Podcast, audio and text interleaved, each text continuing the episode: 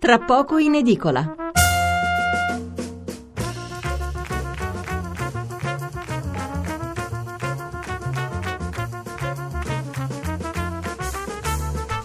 Buonasera da Stefano Mensurati e benvenuti a Tra poco in edicola, la rassegna stampa notturna di Radio 1. 800 05 05 78 il numero verde per intervenire in diretta, 335 699 29 49 il numero per inviarci un sms.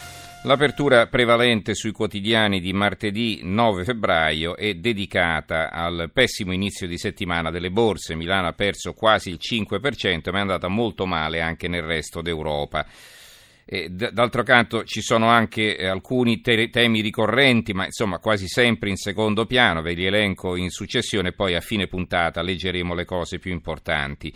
Unione civili, tema eh, spesso legato al Festival di Sanremo dove stasera arriva Elton John con il marito, la corsa alle amministrative con le primarie del PD a Milano su tutto, oltre alle candidature del centrodestra nelle varie città, e poi il seguito delle indagini sull'omicidio di Giulio Regeni. Eh, oggi, eh, come ogni lunedì sera, tra poco in edicola chiuderà mezz'ora prima, quindi abbiamo deciso di affrontare un solo argomento che è quello della non certezza della pena nel nostro paese. Non è una novità, ma eh, partiremo da un caso davvero surreale, eh, ripreso al momento dai giornali locali del Veneto, che però insomma, ci è sembrato importante sviluppare con una riflessione. Ne parleremo fra pochissimo, prima però vi leggo i titoli e commenti sulla notizia del giorno, il crollo delle borse. Il quotidiano nazionale, giorno, la nazione, il resto e Carlino, borse spread da paura, Milano perde quasi 5 punti a picco Europa e Wall Street, torna l'incubo Grecia, il consigliere della Merkel, ora pulizia sui titoli di Stato nelle banche. Il Corriere della Sera, spread in tensione, borse giù, la Repubblica, borse, la grande paura il sole 24 ore, eh, lunedì nero per le borse, Milano meno 4,7%, spread a 143 punti, banche sotto tiro, bas, eh, ta, tassi BTP e bonus in rialzo, si riapre il caso Grecia. Milano Finanza, riparte l'attacco, Milano meno 4,7%, un altro lunedì nero per tutte le principali listine internazionali, crollano i titoli finanziari. Il Fuzzi Mib scende abbondantemente sotto i 17.000 punti, Francoforte perde il 3,3%, Parigi il 3,2% e Madrid il 4,4%. Oltre a petrolio e crescita cinese, in borsa torna l'incubo Grecia dopo l'impasse sulle riforme delle pensioni. Paga dazio anche lo spread BTP Bund che sale a un passo da 150 punti base. Il giornale. Emergenza senza fine, Piazza Affari crolla ancora lo spread torna a salire. Qui abbiamo anche l'articolo di fondo, fate pure con calma di Marcello Zacché, ne leggo una parte.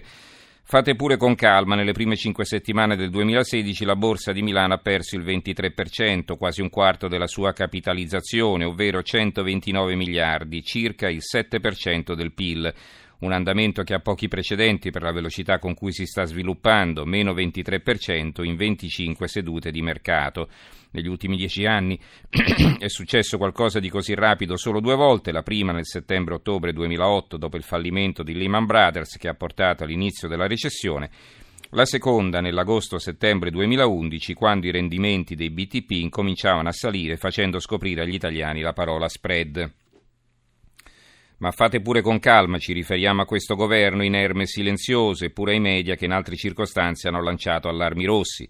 Vi ricordate il titolo del Sole 24 Ore del 10 novembre 2011, quel cubitale Fate presto che facendo leva sullo spread a 552 punti spingeva per un cambio del governo, il che, partorito dal quotidiano della Confindustria, non era certo di poco peso.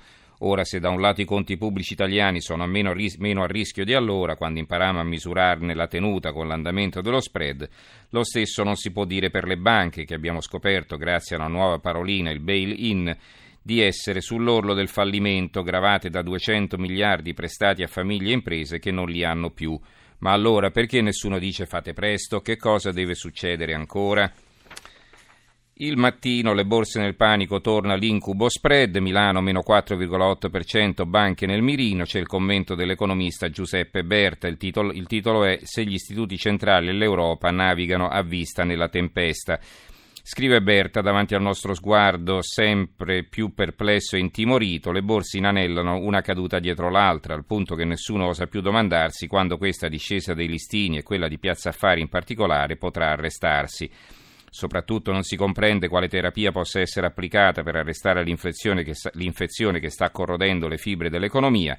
Man mano che i giorni passano si stenta a credere, come alcuni hanno detto nelle settimane passate, che il crollo dei valori di borsa non sia destinato a ripercuotersi sull'andamento dell'economia reale.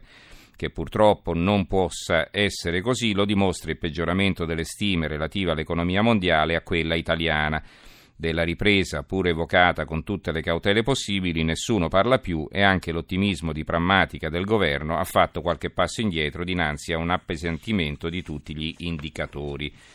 Il secolo XIX, borse KO, riparte lo spread, moneta e sicurezza, l'Europa studia a Roma un nuovo trattato. Il Gazzettino di Venezia, il lunedì nerissimo della borsa, Milano perde il 4,7%, lo spread risale a quota 146, in Europa bruciati 310 miliardi di euro.